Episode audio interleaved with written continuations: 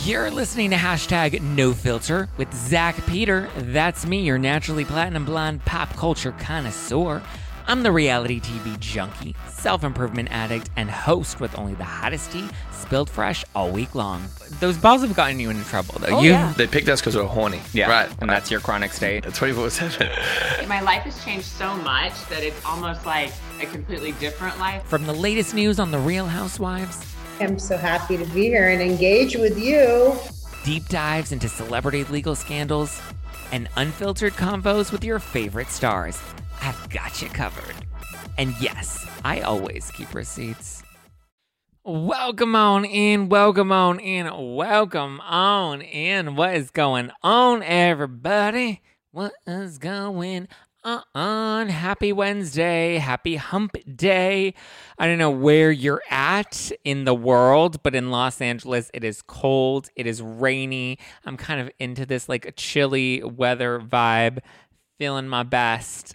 I like the rain. I wanted, I was working out at the gym um this morning and I wanted to like run out in the rain and just like gallop in all of the water. But then by the time I finished my workout, it was like just like a light drizzle and it wasn't like that hard rain that you get in like a rom com. So sadly, I wasn't able to do that. I wasn't able to just dance around naked in the rain for my neighbors to see. And I even was like, well, you know what? Why don't I get in the pool? You know, because like that'd be cool. And it'll be like a what? What are they? The it's popular right now. The um cold plunges where you you get in the cold, icy, cold water. And I thought that that would be really fun, but sadly, that didn't happen either. And I think you're not supposed to like get in the pool because you can get electrocuted if you get in the pool when it rains. Is that a real thing? You can get electrocuted. And did I just make that up? I probably just made that up. Well, anyway, Hopefully, you guys are having a great week thus far. Hopefully, you tuned into book club last night. And if you didn't, we kicked off Matthew Perry's book, Friends, Lovers, and the Big Terrible Thing, which is his addiction. And the book is very focused on his addiction, more on his addiction more than his life, is what we're learning. But we read the first couple of chapters. We will be continuing to break down the next several chapters over the next couple of weeks or the next few weeks. So if you want to join our book club, it is every Tuesday evening, 5:30 p.m. Pacific, 8:30 Eastern. We also go live on Thursday nights on the YouTube. Same time every Thursday night. We have a lot of fun. I'll be doing after party, our members only after party for this month. So that'll be fun. Got some renter receipts, got some uh, scoop on meeting Sutton's assistant for the first time. So all good things, all good times. Also, hold up, wait a minute. We got some breaking news. Some breaking Girardi news, everybody. That just hit hit the presses per Law 360 on Tuesday, Tuesday evening rather, while everyone was out voting or tweeting and, and complaining about the, the election and the votes from the election. And, you know, I mean, listen, I feel like every time there's an election day, people are always going to find something to complain about. Um, maybe you voted, maybe you didn't. I voted. I voted from from my apartment. So and then I went and I, I took my ballot in. But anyway, if you're over the election news, there's other breaking news that is non-election related, and that is that Christopher Kamon, remember that name, Chris Kamon, the former CFO of Girardi Keese, has been arrested and charged with wire fraud out in Baltimore. Unclear why he was arrested in Baltimore, but I guess that's where he was currently at. The feds were like, we're going to do this. The FBI was like, we got this. We're investigating it. We're making an arrest, okay? He's the CFO, which is the chief financial officer, aka the bookkeeper for Girardi Keese. And it's about clink, clink, bitch. He got arrested. So the arrest was in relationship to something that went down back in September of 2020, which is just before Erica filed for divorce in November. It was also just before Tom went under conservatorship. And it was just before shit hit the fan, come what, November, December, when Jay Edelson blew this whole scandal up. So, ooh, timing is not looking all that great, but apparently the feds have been looking into him and they found something that they can stick on him and so they have arrested him and they have charged him with wire fraud he's currently incarcerated i don't know if incarcerated would be the right word but he's currently at a detention facility out in Baltimore. So it's unclear if this is directly related to Girardi Keese or possibly another case or another client. A lot of the details are concealed and have not been made public. We just know that he has been arrested and it is in relation in relation to something that went down in September 2020. It's most likely related to something Girardi Keese, right? I would guess, I would put money on the fact that it's probably something that they've been looking into and they finally tied something to him. Something went down. Not all the info is public yet. We do know that last year the bankruptcy trustee wanted Kamon to testify and to help, you know, give them information on Girardi Keese. He was pleading the fifth. He's like, no way, Jose, not going to bother with that. Not talking to you guys because I don't want to self incriminate. So if he wasn't talking before, I'm pretty sure the handcuffs are going to make him start talking now. He has a hearing this upcoming Thursday. We'll see where things go next. Lots of people are also asking about Tom and Erica and whether or not they'll be arrested next and how this impacts them. It doesn't impact either of them very much, really. Tom can't be arrested. He can't be charged with anything because he's currently under conservatorship. So he's technically not of sound mind. So you can't really lock somebody up if they're not in their right mind. Obviously, if they commit a crime and they're, you know, charges are pursued, a lot of times you can be um, guilty by reason of insanity and then you're like locked up in a facility or something. In this case, Tom has Alzheimer's and dementia. And, you know, according to the courts, he's definitely not of sound mind. And so this could very likely be an attempt of his to avoid any jail time or to avoid any accountability or he really could be in that bad of shape, whatever the case may be. His attorney, his conservator, his brother has already made it clear that he can't he's not of his he's not in his right mind. So if anything, if you put him under oath or if you put him on the stand, he's just going to plead the fifth. He's not going to actually answer anything. And then at this point, if you really do have Alzheimer's or dementia, your only option is to plead the fifth. Otherwise, you're going to be talking some nonsense. So Again, I don't know. I'm not a doctor. I haven't evaluated him. I can't say whether or not he really does have it to the degree that he claims or that his conservator is claiming that he does. But it does look like it is his get out of jail free card. I mean, I think he had a really big ego. I think he loved being an attorney. I think he definitely loved the power and influence that he had. So some could argue that this is some sort of imprisonment. The fact that he is no longer able to practice law, the fact that his reputation is completely down the drain, the fact that he's locked up in an assisted care facility. You know, some people could argue that, I mean, maybe that is a form of prison for him.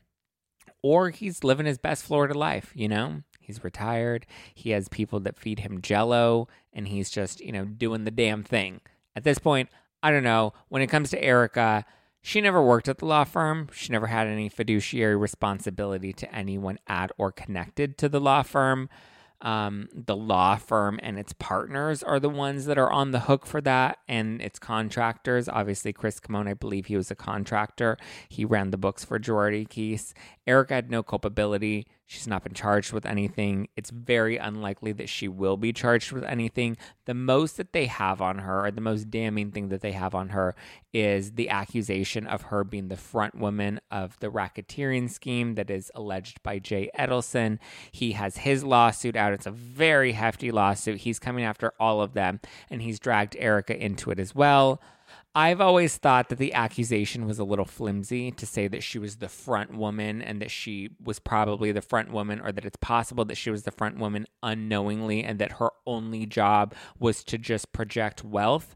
I think it's common. Um, if you're cast on a show called The Real Housewives of Beverly Hills, that's a show about affluence and luxury, then of course you're going to flaunt your money, right? It's what all the housewives do. It's kind of, you know, par for the course. I don't think that it was part of a scheme to, you know, project Tom as wealthy in an attempt to deflect from his shady dealings at the firm.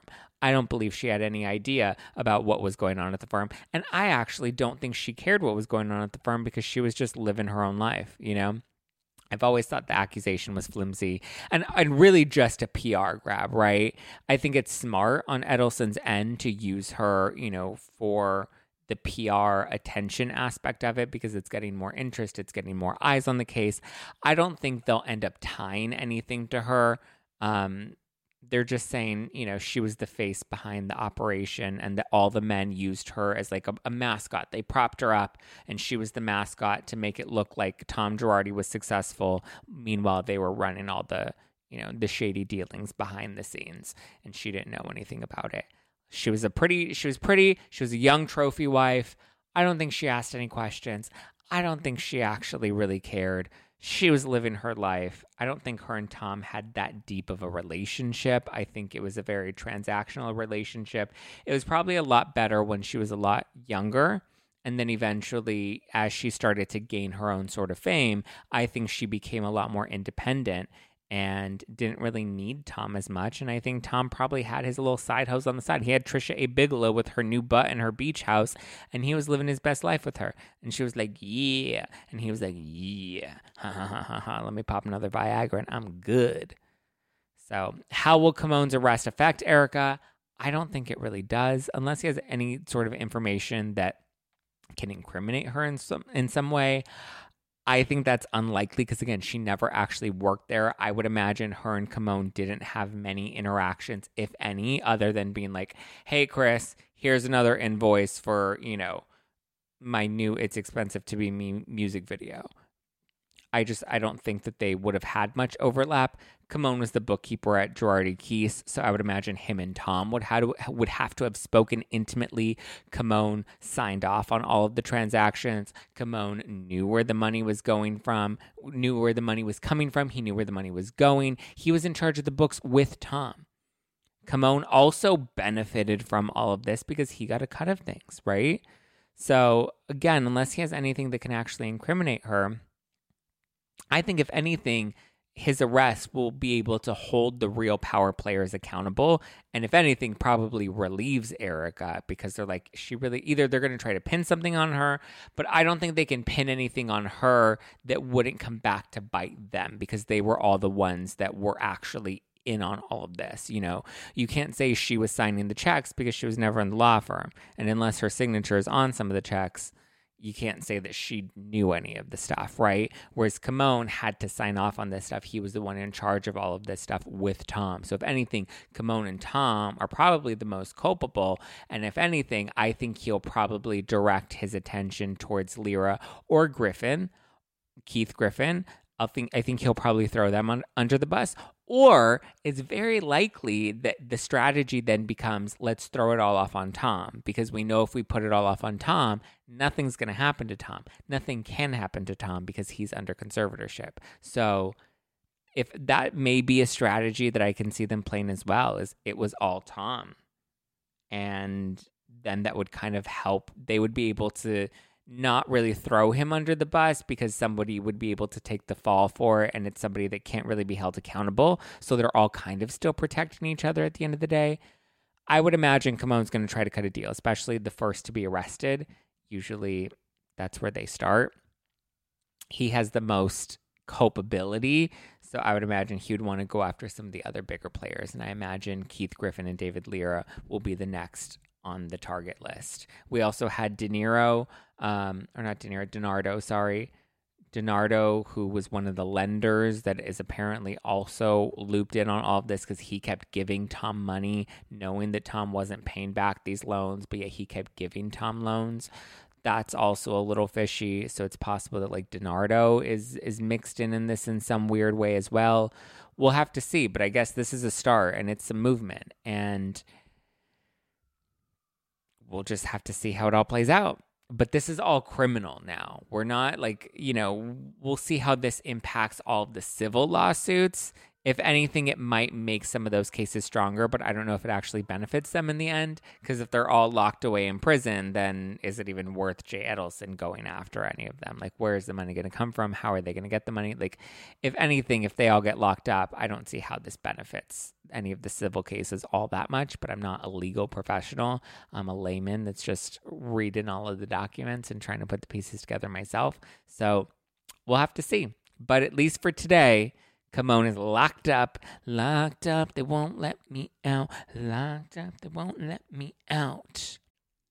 Culture, Society, on every street and around every bend lies a world positively overflowing with both.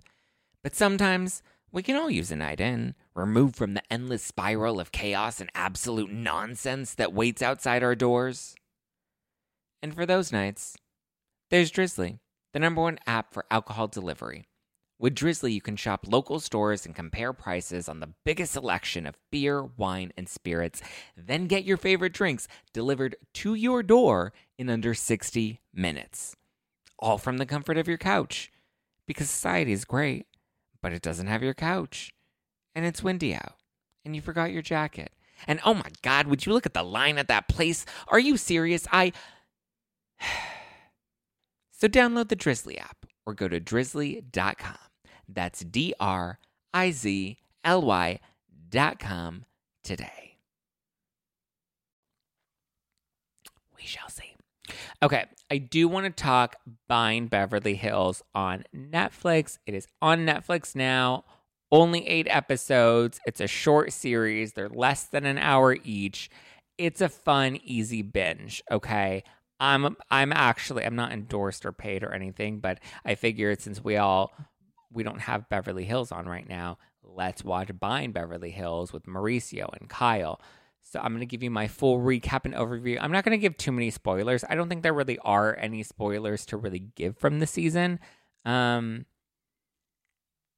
yeah, I just I think listen, there's drama, there's emotion, there's heart, there's competition, there's luxury real estate. I mean, we're talking money, honey, like multi-million dollar, not like a 2 million dollar house, but like the lowest the least expensive sale I think I remember seeing was a 6 million dollar house.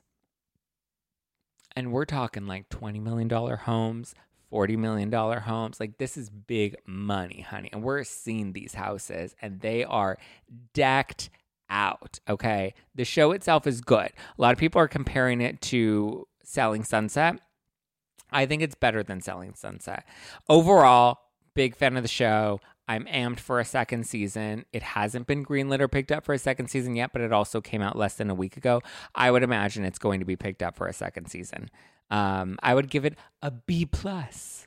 That's an insider joke for anyone that's already seen it. But in actuality, I would probably give it an A. I thought it was that good. There's hardly any Kyle in it except for like one small FaceTime scene, but there's really no Kyle. Mauricio, I think, said that it was a contract issue, it was a network issue.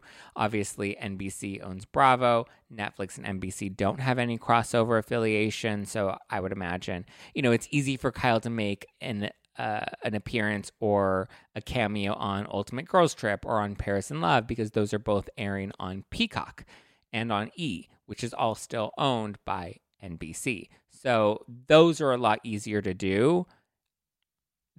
You know, yeah, because then she was even on the last season of Keeping Up with the Kardashians with Kris and Faye. But again, that's E, it's still NBC.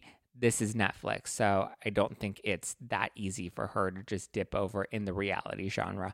Obviously, you know, doing Halloween, that's different because that's a motion picture, that's a film. So no Kyle, other than one small, one very teeny tiny FaceTime scene. Um, it also features their daughters, Farrah and Alexia. Farrah's the shark. She's Mo's secondhand man. She's right at the top of the agency with Mauricio. We have Alexia, who's younger than Farrah. I believe she's the second oldest. She's new. She's just getting her feet wet. Lots of stumbles along the way for Alexia lots of stumbles. She's learning, she's trying, she wants to find her footing, she wants to prove herself and not just be under the umbrella of Mauricio and Farrah, because Farrah's older sister, Mauricio's her dad. Farrah's Mauricio's stepdaughter. He's raised her since she was five years old, so she does refer to him as Mauricio. It's an interesting dynamic. You can tell. I know a lot of people are like, oh, nepotism, nepotism, nepotism. But Mauricio makes a really good point with, when it comes to Alexia, where he's like, listen, I'm her dad. I own a company. A lot of people hire their kids at their own companies.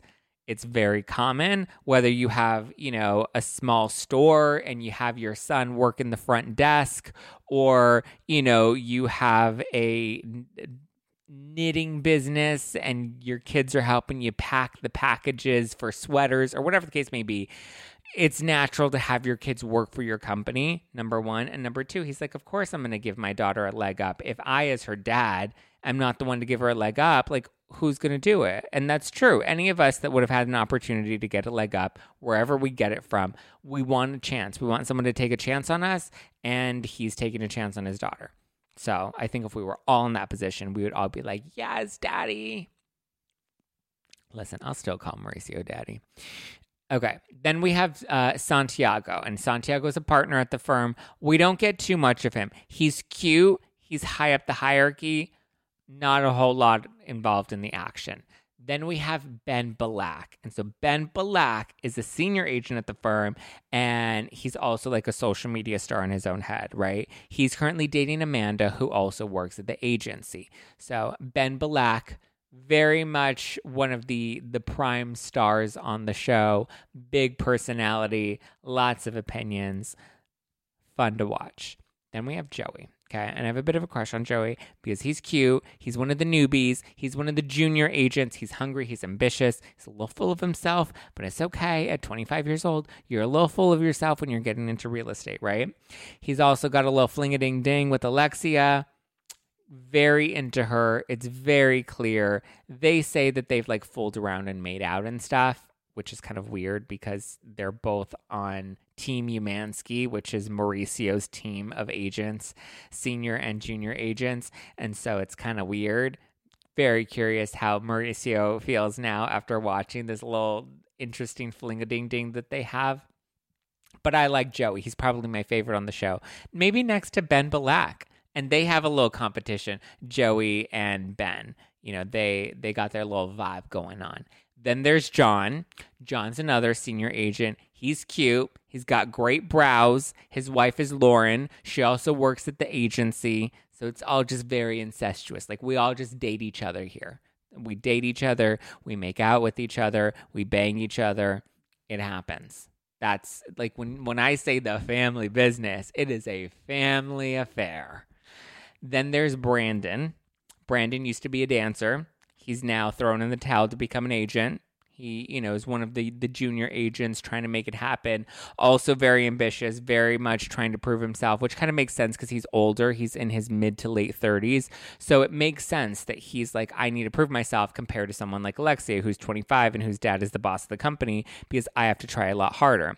He also, you know, talks about the struggle of being a black man that's a real a realtor and trying to make it in real estate and how being in the luxury real estate business it does come with challenges and how he's been to listings where security guards have questioned whether or not he's supposed to be there. So he does bring an interesting perspective to the table as somebody you know in luxury real estate that has made a big pivot in his career. He's no longer a dancer. He's kind of shifting things up. And there's a lot more for him to lose right? Where some of the younger agents like joey or alexia or one of the other girls that we'll get to in a minute it shows that like his hunger and his ambition you can tell is there but it's because it's not just because he thinks this is like a cute job he actually is putting all his eggs in this basket and you know at this point it's either sink or swim then we have Allie. She's another senior agent. She just had a baby. Very pretty.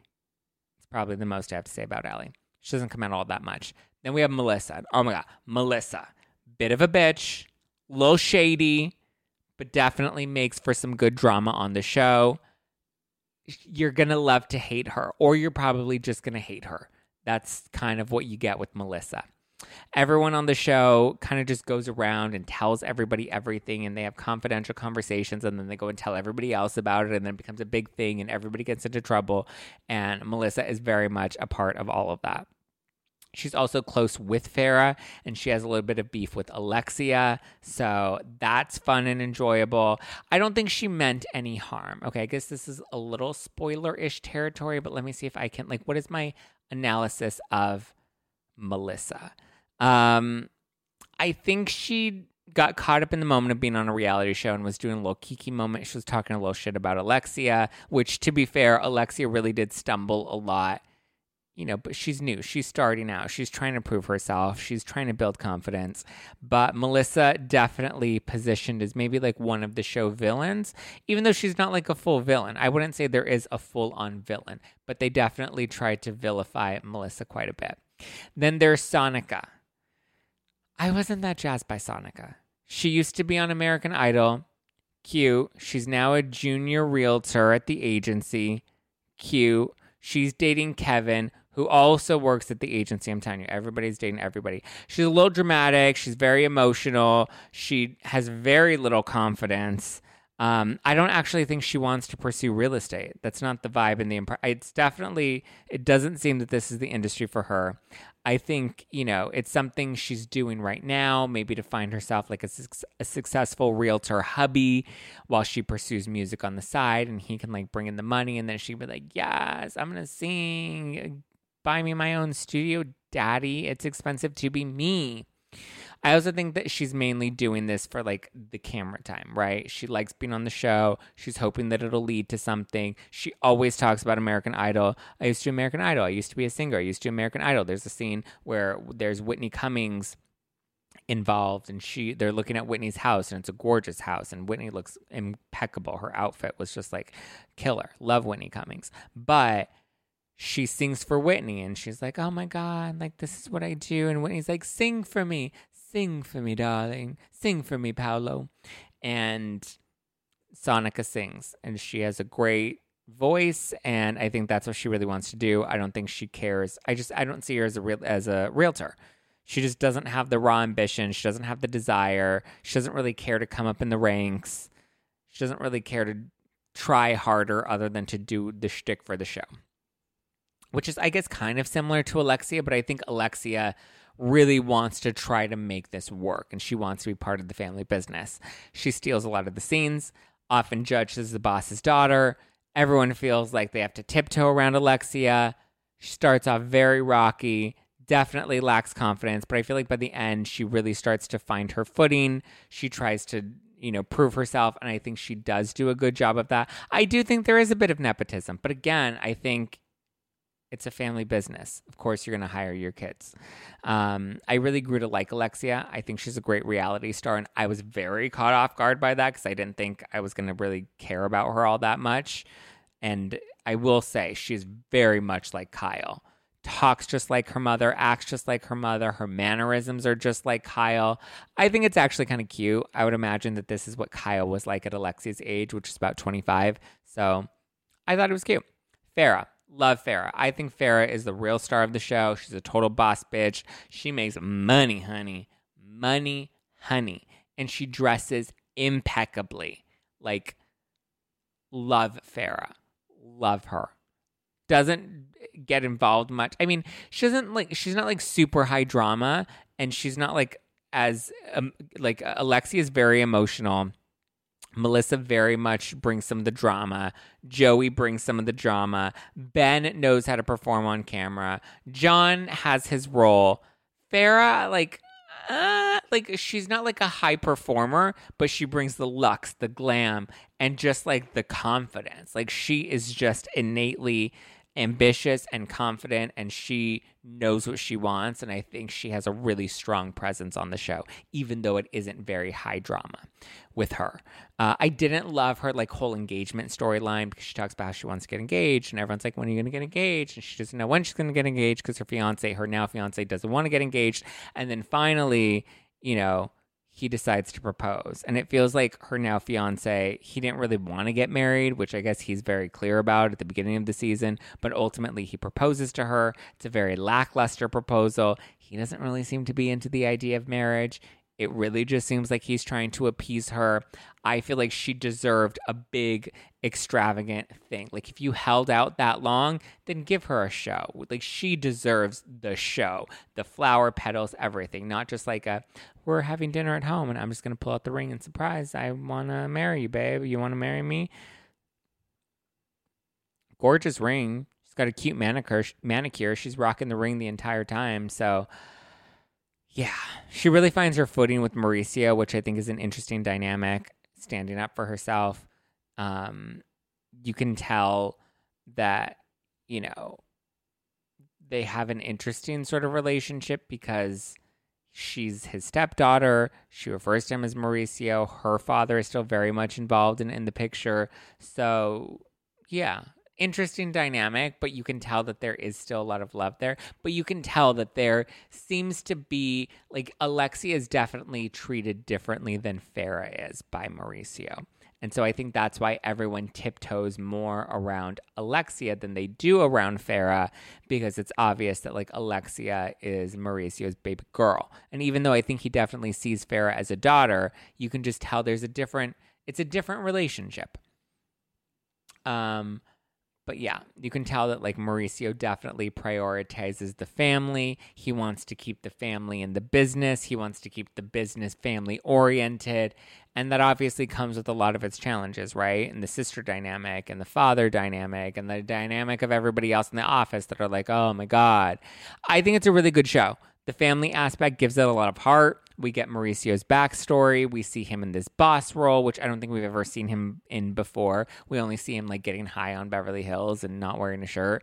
But, you know, we get some drama. We see him have to make some tough decisions. We see him stand firm. We, um, I don't think any of it really feels that forced. It's a lot of people, uh, or I would say it's a, it's what a lot of people love about real estate shows. Million Dollar Listing, selling Sunset, selling OC. We see the glam, we see the competition, but we also see the family side of it too, which I think brings a lot of heart to the show. And one of the reasons that I think sets it apart from those other shows and actually makes it better than those other shows, if I'm being honest. So, those is my thoughts. I highly recommend watching Buying Beverly Hills on Netflix. Binge it. I binged it over the weekend. I thought that it was great. I finished the final two episodes today and I was loving it. So I'd recommend it. Let me know if there are other shows that you're watching that you really like. I'm trying to think. Um, I know the new season of Bling Empire's out. I haven't finished that yet. I did start it though, but I'm curious what other people like Dubai Bling. I know there's a New York Bling that's coming out soon too, right? So we'll see. We shall see.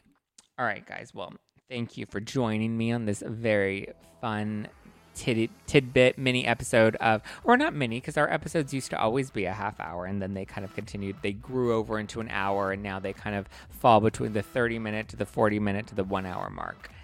But Thank you for listening to hashtag no filter with Zack Peter. If you want to keep up with me, you can keep up with me at just plain Zack, or you can keep up with the podcast at no filter with Zack. Stock up on some housewives watching wine at nofilterwine.com. 13% alcohol by volume, but less than a gram of sugar. It is my housewives watching wine. No filter wine available at nofilterwine.com. Four fun designs inspired by some of our favorite, most iconic housewives moments. So stock up now. Must be 21 or older to order please sip responsibly. It's great as the weather's getting chilly and we want to have a little warm beverage or a beverage to warm us up as we get a little lit. All right, guys, I love you. I appreciate you. I will talk to you live Thursday for our Thursday night live, and that's all I got for you. All right, well, talk to you later. Love you. Mean it. Bye.